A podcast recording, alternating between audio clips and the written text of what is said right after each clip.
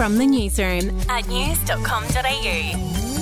Hi, I'm Brooke Rolfe, and this is the latest from the newsroom. It's Wednesday, the 31st of May. The Reserve Bank Governor wants more Aussies to get housemates. Philip Lowe appeared before a Senate committee today and spoke about the rental crisis, saying more people will be forced to move in together. The way that this ends up um, fixing itself, unfortunately, is through higher housing prices and higher rents. Because as rents go up, people decide not to move out of home or you don't have that home office. we need more people, on average, to live in each dwelling and prices do that. Overseas now, and Kim Jong un won't be a happy man at the moment. North Korea tried to launch a new spy satellite today, but it crashed into the sea. The rogue state has successfully launched two satellites in the past, but neither of them work anymore. To travel news, Air New Zealand has been named the world's best airline for 2023.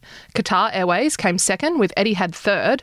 As for the Aussie carriers, Qantas came sixth, and Virgin Australia came seventh. To sport, there was a massive upset at the French Open this morning. World number two, Daniil Medvedev, was knocked out in the first round by Thiago Seyboth Wild. The Brazilian is ranked 172nd in the world. We'll be back in a moment.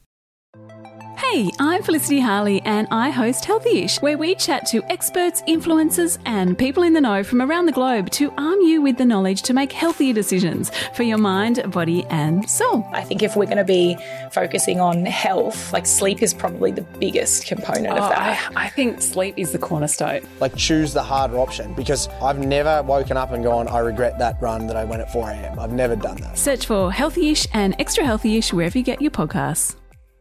To celebrity news, Jackie O has confirmed that Channel 10 did ask her to be the next Bachelorette.